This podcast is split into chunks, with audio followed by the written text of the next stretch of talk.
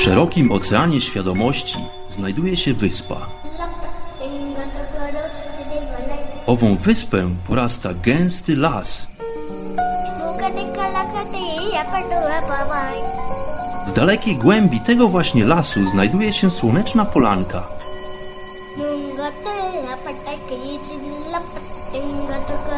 Przy tej oto polance w gorących promieniach słońca stoi sobie pewna magiczna chata.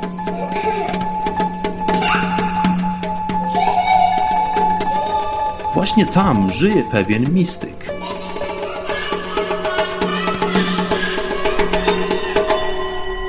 Mam na imię Bart i zapraszam wszystkich serdecznie do wysłuchania programu Chata Mistyka.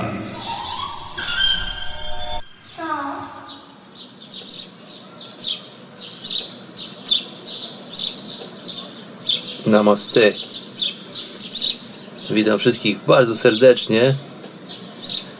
Pomimo, że jestem w Polsce, we Wrocławiu, spoglądam właśnie na przepiękne, błękitne niebo nad Wrocławiem wieczorową porą. Słucham odgłosów ptaszków tuż przed zachodem słońca. Przede mną rozpościera się potężne, majestatyczne drzewo, tym razem lipy, z dosyć dostojnym, e, niebawem przyszłym, jak mniemam, kwiatostanem, który tutaj e, rozpłomienieje dosłownie na dniach. W przeciągu podejrzewam paru kolejnych tygodni będę mógł zaobserwować zakwit owego drzewa, z czym wiąże się oczywiście przepiękny zapach również. No to właśnie namaste, moi drodzy. Pomimo tego, że jestem już w Polsce, to nadal witam się z Wami tradycyjnym pozdrowieniem, które to często używane jest w Indiach. Nie wszędzie, dlatego że Indie to potężny, szeroki kraj, ale głównie tam, e, gdzie znajdują się ludzie, którzy dostrzegają i doceniają duchowy aspekt naszej ludzkiej egzystencji, tam właśnie obecne jest owo wyrażenie namaste, co to oznacza? E, więc połączone z odpowiednim gestem rąk, to słowo namaste, gest rąk, gdzie dłonie łączą się połączonymi, wyprostowanymi palcami, mniej więcej na wysokości serca, tam gdzie znajduje się czakra, czyli węzeł energetyczny serca, jest to właśnie specyficzne pozdrowienie, które mm, pod względem wokalnym jest połączeniem dwóch słów pochodzących z, sanskrytu. Słowa namas, słowa, które oznacza dosłownie pozdrawiam lub poważam Cię, oraz cząstka te, która jest odnośnikiem do Ciebie. Ale jak to w sanskrycie, słowo to ma dużo głębsze niż tylko dosłowne znaczenie Sanskryt to jest jeden z takich e, bardzo starodawnych języków, jeden prawdopodobnie z najstarszych języków znanych nam na tej planecie, który to charakteryzuje się głębią znaczenia słów i okazuje się, że doskonale opisuje kwestie mistyczne, z którymi często logiczny rozum oraz współczesne języki na świecie no nie zawsze sobie radzą. No i podobnie tutaj słowo namas ma dużo głębsze znaczenie niż tylko zwykłe, tak zwane grzecznościowe pozdrowienie. Otóż w klasycznej jodze szczególny nacisk kładzie się na świadomość bycia. Świadomość bycia w każdym momencie, w każdej chwili. Na skupienie się na tym, co tu i teraz. Tylko tu i teraz. W ten sposób możemy wziąć w pewien sposób kontrolę nad umysłem, który to często charakteryzuje się nadmiarem swojej aktywności. Często usiłuje produkować nam myśli w desperackiej próbie określenia rzeczywistości. Dlaczego desperackiej? Dlatego, że jest to po prostu niemożliwe. Umysł jest narzędziem na tyle ograniczonym, na tyle ułomnym, że nie jest w stanie w pełni ogarnąć zdefiniowania i jak gdyby usystematyzowania ogółu informacji, które notabene pochodzą od równie ograniczonego wachlarza możliwości naszych zmysłów poznawczych. Dlatego, że to, co dociera do nas poprzez naszych pięć zmysłów poznawczych, to jest bardzo wąski właściwie materiał informacji o rzeczy samej w sobie, o rzeczywistości. Dlatego w jodze praktykujemy bardzo specyficzną formę uważności. I tutaj nie liczą się myśli, tylko to, co tu i teraz. Czyli nie przeszłość, która jest jedynie formą pamięci, prawda? Więc jedynie swego rodzaju informacją zapisaną na wielu praktycznie poziomach, ale nadal jedynie informacją, ani nie jest to również przyszłość, która po prostu się jeszcze nie wydarzyła z perspektywy przynajmniej naszego doświadczenia. Więc przyszłość również nas nie dotyczy. Więc właściwie liczy się jedynie to, co tu i teraz. Więc tym samym jesteśmy w stanie uwolnić się od osądów, od lęków, od jakichś zmartwień oraz innych kwestii, które to często po prostu nam najzwyczajniej w świecie burzą spokój umysłu. W taki sposób możemy dzięki praktyce dojść do stanu połączenia ze wszystkim, gdzie rozprasza się nasze ego. To oznacza właśnie słowo yoga, czyli bycie w jedności. Yoga, czyli unia, swoistego rodzaju forma zespolenia z totalnością, gdzie zanika iluzja świata i wrażenie odrębności gdzie po prostu rozpuszczasz się w ciszy, która jest najwyższą formą porządku, można by powiedzieć. Gdzie stajesz się najzwyczajniej w świecie niczym. Bo tak naprawdę jesteś niczym, ale tego nie dostrzegasz. Poprzez ego, czyli właśnie ten fałszywy ogląd własnej istoty, wydaje ci się, że jesteś kimś, że masz jakąś funkcję, że pełnisz jakąś funkcję w społeczeństwie, w firmie, w rodzinie, w państwie i tak dalej. No ale jest to tak naprawdę iluzja. Ale powracając do słowa namaste, to właśnie ta cząstka namas nie tylko oznacza pozdrawiać, ale ma ona również to specyficzne zabarwienie pokory pewien sposób stanu wyrażenia wdzięczności również, co można by tłumaczyć jako nic co moje lub po prostu nie moje. Namas, czyli nie moje. Czyli jest to forma uprzytomnienia sobie stanu, w którym jesteśmy po prostu niczym. Ale jednocześnie, paradoksalnie, jesteśmy wszystkim. Dlatego, że jesteśmy jednością z wszechświatem. I tutaj, właśnie w tym momencie, jeżeli dojdziemy do takiego stanu świadomości, rozpada się nasze ego, czyli ta iluzja, to wrażenie nas samych, to wrażenie nas samych, jakimi nie jesteśmy. Innymi słowy, ta poza nie ma żadnego znaczenia. Więc w jodze namaste używa się jako sposób wyrażenia pokory. Więc nie chodzi tutaj tylko o pozdrowienie w stosunku do rozmówcy, ale jest to w pewien sposób również akt docenienia i sposobność na wyrażenie wdzięczności nie tylko dla drugiej osoby, ale również dla przyrody, lub można by powiedzieć dla świata, czy nawet wszechświata. W każdym z nas i zarazem we wszystkim mieszka bowiem boski pierwiastek, tylko często go po prostu nie dostrzegamy.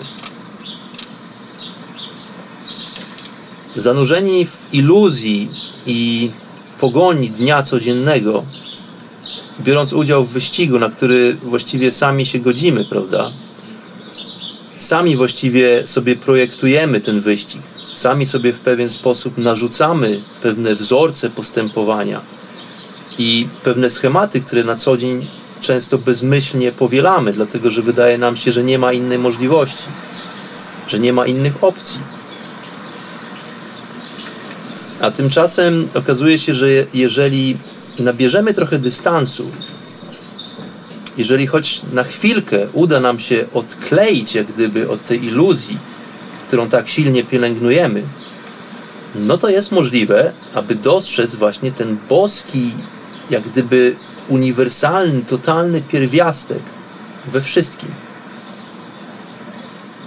Dzięki medytacji jesteśmy w stanie odkryć ten prawdziwy, fenomenalny aspekt naszego istnienia, czy też istnienia. Tutaj nawet nie powinienem używać słowa naszego, po prostu istnienia. W momencie, kiedy jesteśmy w takim idealnym stanie, w stanie uważności, nazywamy to w jodze uważnością, i jednocześnie w stanie wyciszenia, łączymy ze sobą ręce właśnie na wysokości serca i z lekkim ukłonem mówimy Namaste. Ten sposób oddajemy szacunek innym i temu, co nas otacza oraz samym sobie ten gest wykonywany ze zrozumieniem to jest właściwie najprostsza forma jogi. W każdym z nas i we wszystkim bowiem istnieje pierwiastek boski, który zasługuje na szacunek i pozdrowienie pełne uznania. I tu właśnie pojawia się kwestia uważności.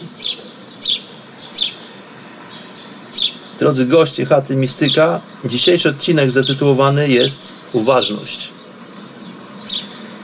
Dzisiaj postaram się nadać temu słowu trochę inny, trochę głębszy wymiar niż jest to może potocznie rozpoznawalne w kanonach społecznych, w kanonach językowych. Chciałbym zaprezentować to słowo uważność jako coś, co bardzo ściśle powiązane jest ze sprawą świadomości lub samoświadomości również. Ale w naszej dzisiejszej żegludze, tym rozległym oceanem świadomości, zahaczymy po drodze również o wyspy kompulsywności, czym owa kompulsywność jest, no i również o przylądek czujności oraz rzucimy na chwilę kotwicę w zatoce przytomności. to gwoli naszych żeglarskich metafor. Ahoj, całej pirackiej braci! Ar! Pozdrawiam wszystkich piratów. No ale powracając do tematu,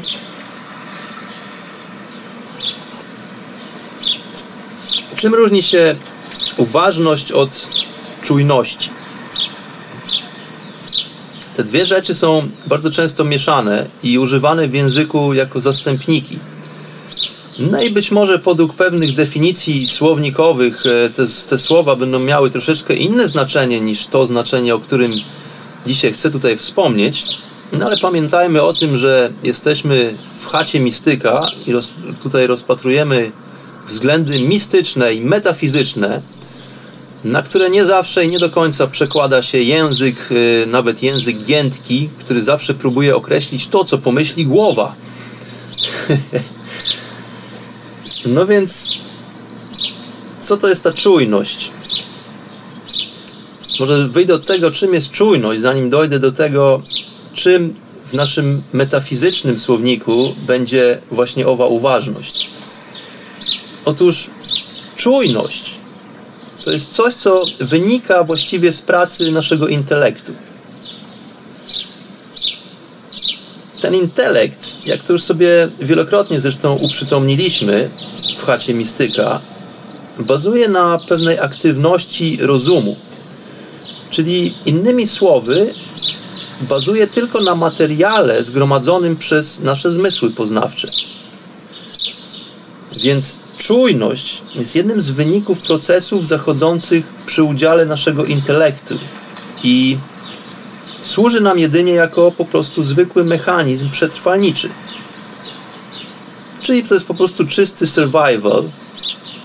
Jest to zespół elementów, które powodują obracanie się pewnej machiny, pewnego mechanizmu, który pozwala nam na przetrwanie naszego ciała, naszego organizmu, na za czym idzie również naszego umysłu, który jest również narzędziem przetrwalniczym, po prostu w tym świecie przyrody. Okay? Więc to jest jak gdyby moja tutaj definicja czujności. No więc ta czujność to jest domena w świecie przedmiotów. Tak naprawdę jest to domena w świecie zwierząt. Prawda? Bo to jest coś, czym się charakteryzują organizmy żywe w świecie przedmiotów. To, co jest żywe, czyli zwierzęta. No i czymże owa czujność w świecie zwierząt jest? Jest to pewnego rodzaju forma gotowości do podjęcia jakiejś akcji, prawda? Akcji, która ma za zadanie przykładowo ocalić naszą skórę. W przypadku potencjalnego zagrożenia, w przypadku jakiegoś niebezpieczeństwa. I tutaj warto wspomnieć, że my jako ludzie mamy również tą zwierzęcą cechę, jaką jest czujność właśnie, ale jeżeli teraz porównamy się do innych gatunków, no to ta cecha czasem wydaje się być dużo bardziej ułomna lub może nawet działająca inaczej lub przeciwko nam, niż to możemy zauważyć u niektórych zwierząt, prawda? Więc ta nasza czujność nie jest aż tak wysublimowanym mechanizmem, innymi słowy, jakim jest wśród innych zwierząt. Tutaj dla przykładu czujność, dajmy na to jelenia albo kota, to jest zupełnie inny poziom niż poziom ludzki, prawda? Zwierzęta wydają się dużo bardziej wyczulone na kwestie przetrwalnicze, dużo bardziej jak gdyby zaadaptowane do przetrwania w przyrodzie niż ludzie. Można by tutaj dodać również kwestię czujności stada jako ogółu, które w określonych sytuacjach to stado w określonych sytuacjach zachowuje się jako jak gdyby jeden spójny organizm, raczej niż indywidualne osobniki. My, jak gdyby jako ludzie żyjąc w społeczeństwach, wydaje się, że takową umiejętność e, powoli zaczynamy gubić. Oczywiście w przypadkach jakichś klęsk żywiołowych zawsze próbujemy się grupować i w przypadkach paniki zawsze ludzie skupiają się w zgromadzeniach, no ale na co dzień sytuacja wydaje się być zupełnie odwrotna. Każdy stara się być indywiduum, każdy stara się za, zabiegać tylko o swoje lub to, co istotne dla niego, dla jego najbliższego otoczenia, dla jego rodziny, dla jego firmy, dla jego biznesu i tak dalej, prawda? Więc tutaj nie mamy takiego, takiej domeny mm, bycia aktywnym w grupie, jako w stadzie. No ale tutaj, jeżeli mówię właśnie o takiej aktywności, to nie mam jeszcze na myśli kwestii instynktu, dlatego że też warto wspomnieć, czym owy instynkt jest. Instynkt jest to forma reakcji, może być to również reakcja w pewien sposób niekontrolowana, prawda? Która ma zapewnić nam po prostu właśnie przetrwanie. Ale to nie jest e, kwestia intelektu, jest to po prostu czysta już forma reakcji, jest to jak gdyby kolejny poziom, jest to aktywność związana z kolejnym szczeblem e, tego procesu. A czujność wydaje się w pewien sposób poprzedzać ten stopień, ten instynktowny akt.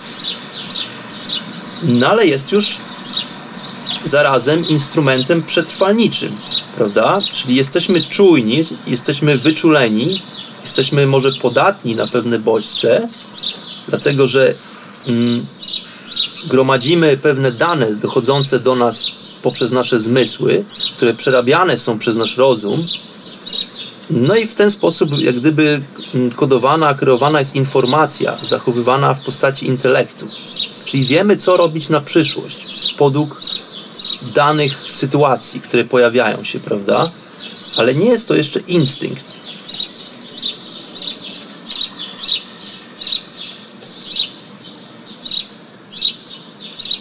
Na owa czujność również ma w pewien sposób, ma w pewien sposób charakter mm, psychologiczny, powiedziałbym. Więc można by powiedzieć, że czujność czy poświęcanie uwagi są właściwie jakościami związanymi z ludzkim umysłem, zarówno jak i z ciałem. Ok? To są te rzeczy, które decydują o obszarze naszego doświadczenia tak zwanego empirycznego, czyli pochodzącego od naszych zmysłów. można by też powiedzieć, że to są właściwie takie filtry, które decydują o ilości i o jakościach naszych doświadczeń empirycznych.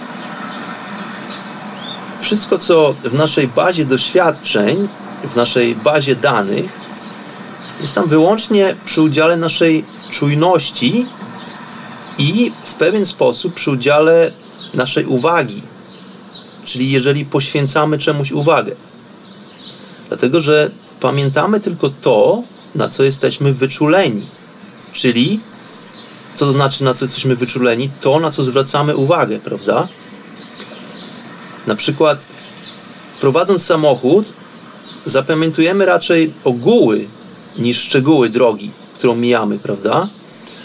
Zapamiętujemy tylko te obrazy, na które patrzymy, zwracamy uwagę i następnie decydujemy, że mogą być dla nas w jakiś sposób istotne. Chociażby po to, żeby zapamiętać e, przykładowo drogę powrotną, prawda?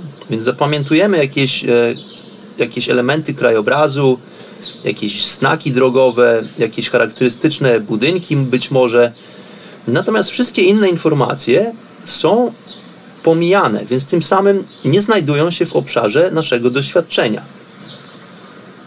Nie pamiętamy na przykład twarzy wszystkich przechodniów, tego jak długo czekaliśmy na zielone światło, ile gołębi, dajmy na to, przeleciało nad nami, kiedy prowadziliśmy samochód i tym podobne, prawda?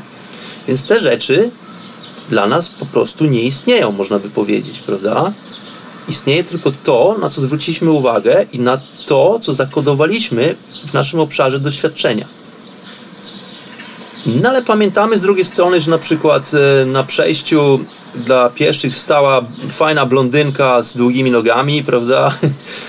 No, bo na przykład, że gość w samochodzie obok na światłach grał głośną muzykę, co nam bardzo przeszkadzało lub nas irytowało. No, a na przykład, dajmy na to, gołąb zrobił kupę na szybę samochodową, no i teraz musimy umyć e, szybę, umyć szkło. Więc to nasze zmysłowe doświadczenie sytuacji jest tak naprawdę bardzo wąskim spektrum rzeczywistych wydarzeń. I to zależy tylko od naszej uwagi. Prawda? Ale z drugiej strony uwaga to nie jest uważność. Dlatego, że to, o czym mówię w dzisiejszym odcinku, ta uważność, z drugiej strony, jest to rzecz, która ma charakter bardzo duchowy. I tutaj właśnie chcę rozgraniczyć te słowa uwaga i uważność. Dlatego, że uważność wiąże się jak gdyby z poziomem intensywności, z jakim funkcjonujemy w naszym życiu. Czyli im bardziej intensywne nasze doświadczenie życia, tym większa tym samym uważność. Uwagę możemy poświęcać komuś lub czemuś, albo nie. Prawda? Jest to kwestia wyboru, czyli swoim intelektem decydujemy, czy chcemy zachować daną informację w bazie danych, czy też nie. Na coś zwracamy uwagę, albo po prostu decydujemy się to ignorować.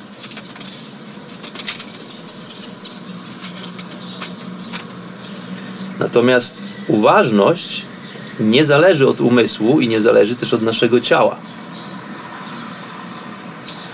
Jest to bowiem naturą, jak gdyby samego życia. To jest charakterystyka, to jest cecha samego fenomenu życia.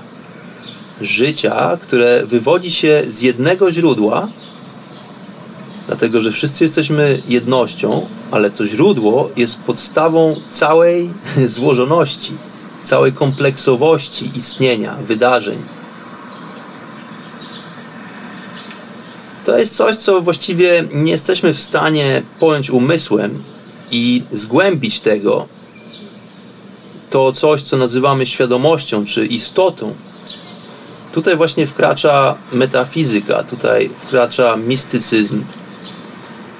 E, te dwie rzeczy to właściwie jedno, czyli świadomość jest równa istocie. Istota jest świadomością.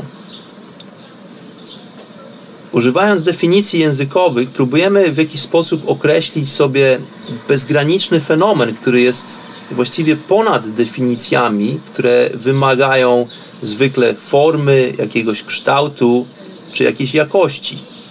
prawda? Te, ta, tym cechują się definicje. Zawsze musimy coś określić w wymiarze jego kształtu, jego koloru, może, je, może ilości tego czegoś.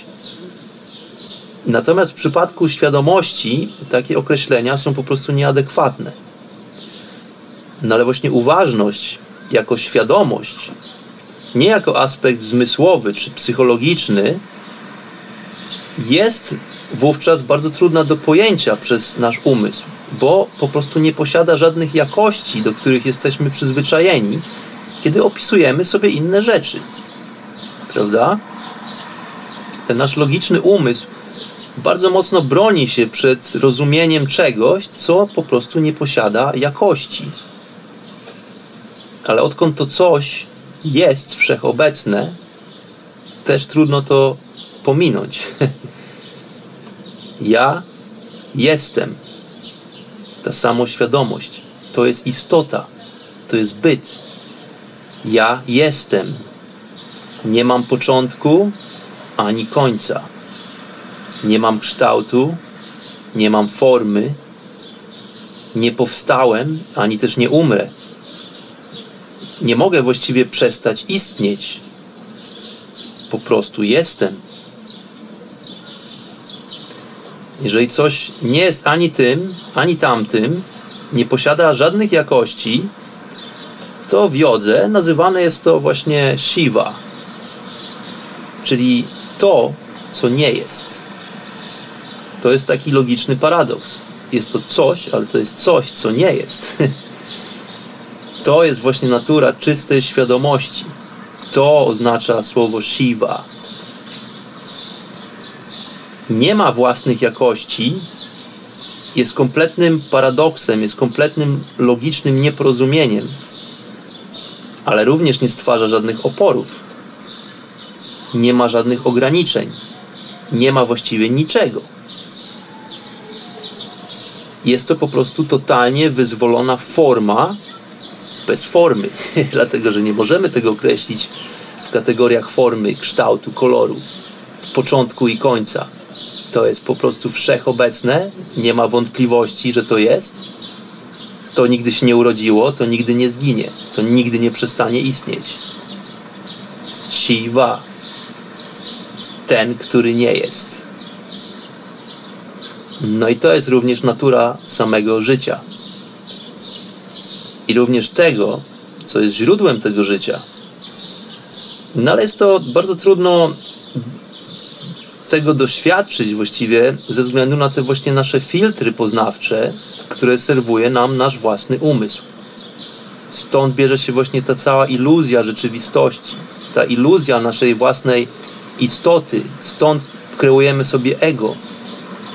To jest to, co w sanskrycie nazywane jest maja, Czyli to wrażenie o nas samych, to wrażenie o świecie, a nie ogląd rzeczy samej w sobie.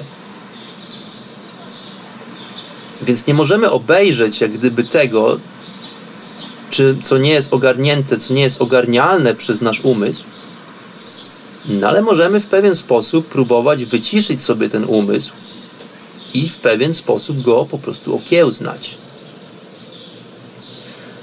Umysł nie może bowiem funkcjonować bez udziału tych procesów myślowych. To jest dla umysłu bardzo trudne. No i stąd właśnie medytacja, stąd techniki jogi. Dlatego, że jeżeli zdołamy zmusić umysł do odpowiedniego poziomu ciszy, jesteśmy w stanie doznać wymiaru, który nazywamy czystą świadomością. To jest właśnie prawdziwa, taka duchowa uważność ta umiejętność, która pozwala nam obcować z totalnością, z Bogiem, z istotą, to jest samo świadomość. Dla większości ludzi świadomość jest mocno zaewoluowana przez umysł, ale jeżeli zdołamy wprowadzić umysł w spokój, w bezruch, w bycie w zawieszeniu, dzięki oczywiście odpowiednim technikom, to ukaże się właśnie owa czysta świadomość. I tu istotna jest owa uważność. aby utrzymać ten stan, aby utrzymać ten poziom świadomości, to wymaga, moi drodzy, wielu, wiele, wiele energii. To wymaga praktyki właściwie, tak jak wszystko inne. Ale właśnie po to wydaje się, że tutaj jesteśmy. Po to, aby tego doświadczyć, po to, aby nad tym pracować, po to, aby doskonalić się w tym procesie ewolucji. Ewolucji naszej świadomości. Na ta chwila jest dosyć trudna do osiągnięcia, po pierwsze, ale jest to możliwe. No i z drugiej strony jest również to stan, który jest trudny do utrzymania. Dlatego, że chwila nieuważności, jakaś lekka aktywność myśli, jakaś lekka aktywność emocji, no i nieszczęście gotowe. Natychmiast stracimy ten po prostu ogląd rzeczy samej w sobie. Dlatego jest to rzecz, która wymaga systematycznej pracy, systematycznej praktyki. Ok, to jeszcze sprawa wyboru, czyli umiejętności podejmowania decyzji. Każdy z nas podejmuje wybory. I nawet tak zwane zachowania kompulsywne, czyli takie, które ponoć według definicji wykonujemy pod wpływem przymusu, takie, których nie możemy opanować z jakiegoś powodu, wydaje się, że to są nadal nasze własne wybory, tak naprawdę, jeżeli popatrzymy na to z odpowiedniej perspektywy. Są to po prostu nasze wybory podczas naszej nieuważności, czyli podczas tego stanu, jak gdyby roztargnienia duchowego. Dla przykładu, gniew, poczucie gniewu, prawda? Czym jest to poczucie gniewu? To jest właściwie Twój własny wybór, aby stać się gniewnym, prawda? Albo smutnym, albo zlęknionym, prawda? I tak dalej, i tak dalej.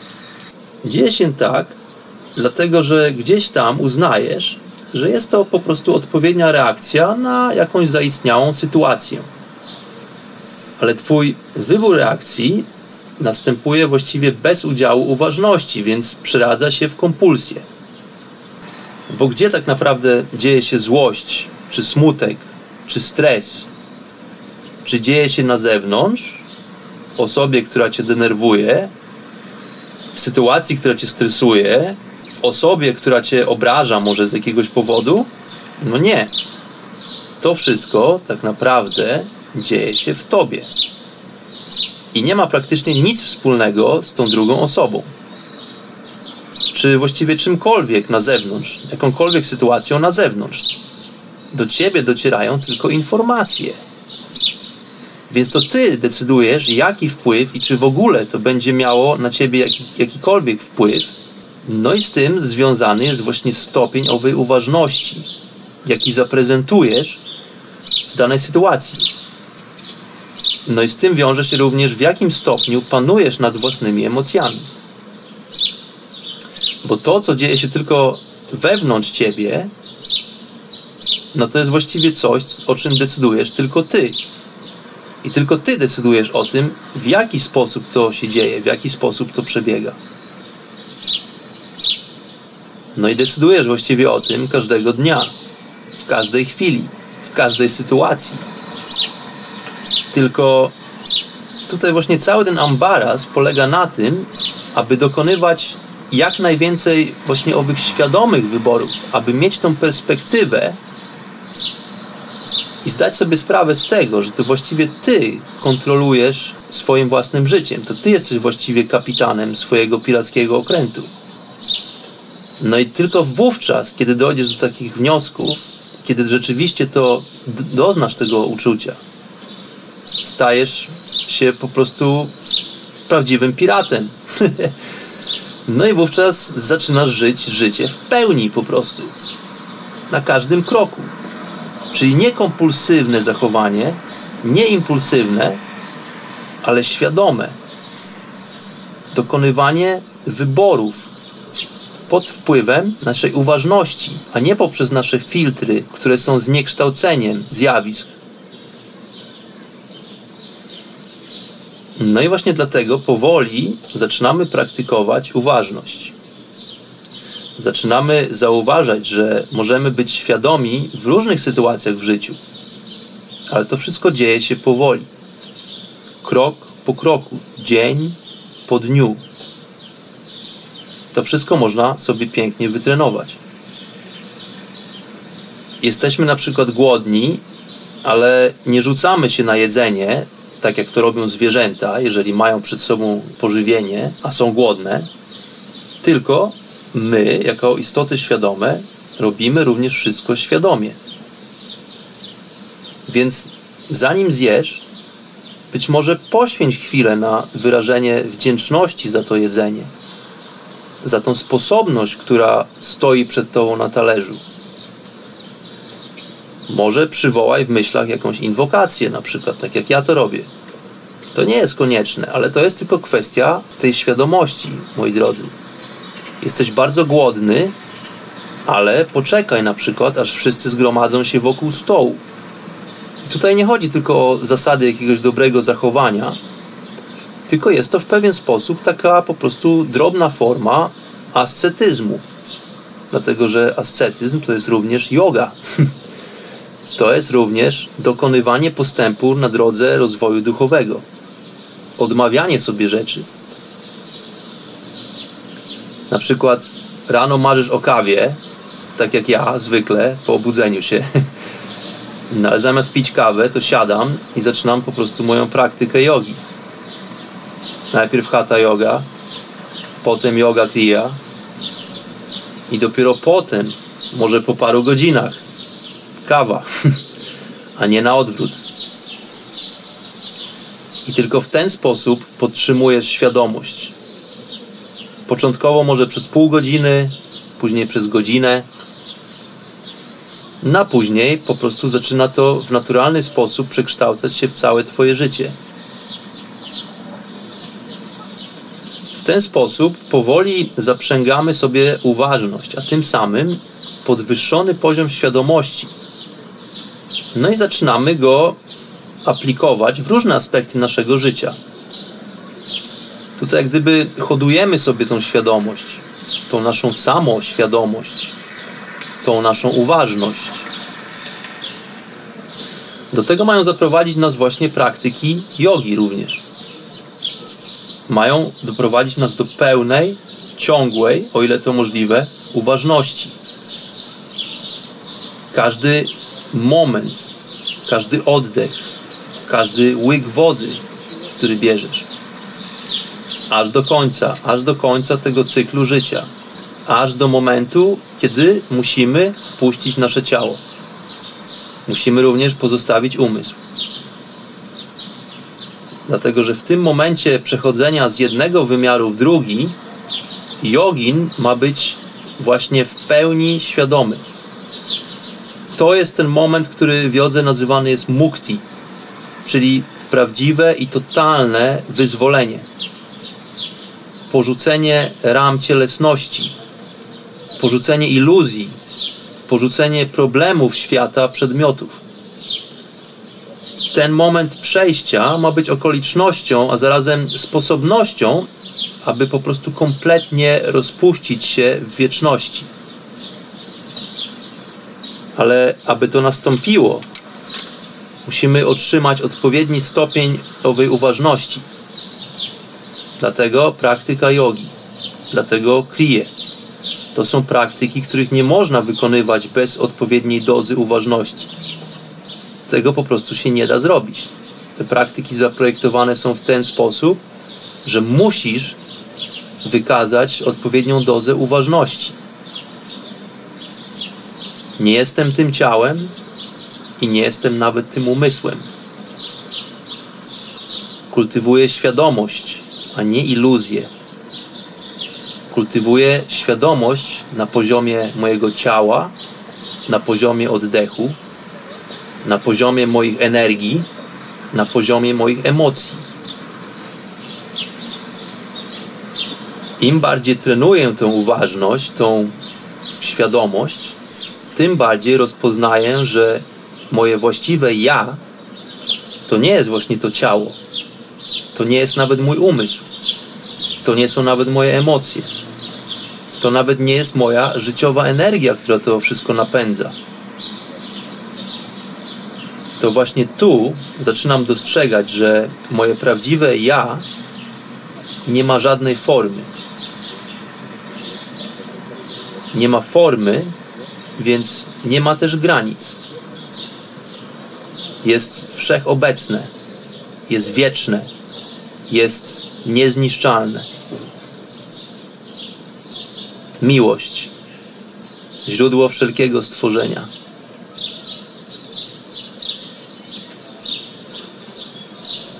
To dzisiaj na tyle, moi kochani. Ja myślę, że temat przytomności zostawię na inny odcinek Chaty Mistyka, dlatego że jest to temat dosyć ciekawy moim zdaniem i dosyć głęboki. Przytomność, która również wiąże się z, ze stanami, w których to śnimy, kiedy idziemy spać, kiedy śpimy po prostu. Również e, utrata tak zwanej przytomności w przypadkach anestezy, czyli kiedy zostajemy poddawani e, pewnym chemikaliom, które właściwie e, w pewien sposób przerywają naszą przytomność. No i co wówczas w takich kwestiach się dzieje? Czy znika nasza świadomość? Czy przestaje istnieć? No o tym chciałbym porozmawiać może w innej części chaty mistyka. Na dzisiaj to będzie tyle. Postanowiłem kolejnych parę odcinków chaty mistyka mm, poświęcić trochę bardziej rozrywce, także mm, przez kolejne, myślę, jeden przynajmniej albo dwa odcinki chaty mistyka myślę, że będzie trochę bardziej rozrywkowo.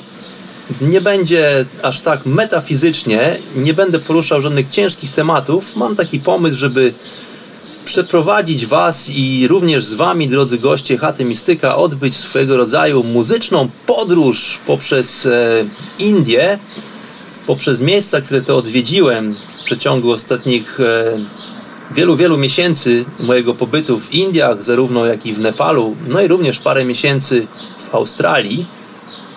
Także zapraszam wszystkich za tydzień do zupełnie innego, zaskakującego epizodu Chaty Mistyka, gdzie po prostu w chacie urządzimy sobie swego rodzaju małą dyskotekę. Także zupełnie inny, spontaniczny. Myślę, że spodoba Wam się odcinek. Mm. No i cóż, na dzisiaj żegnam się ze wszystkimi bardzo, bardzo serdecznie. Zapraszam do wspólnej potańcówy za tydzień. No i zapraszam do słuchania Chaty Mistyka na bieżąco i również do odwiedzania archiwum. Myślę, że niektóre tematy, tak jak temat dzisiejszy, warte są po prostu czasami powtórzenia i przesłuchania, odwiedzenia tego odcinka, tego epizodu chaty no, po raz kolejny po prostu. A póki co pozdrawiam wszystkich bardzo, bardzo serdecznie. Wraz z ukłonem i złożonymi na wysokości serca dłońmi pozdrawiam Waszą boskość, drodzy goście. Pozdrawiam naszą wspólną jedność, naszą totalność. Do usłyszenia, do zobaczenia w chacie. Namaste. Pranam.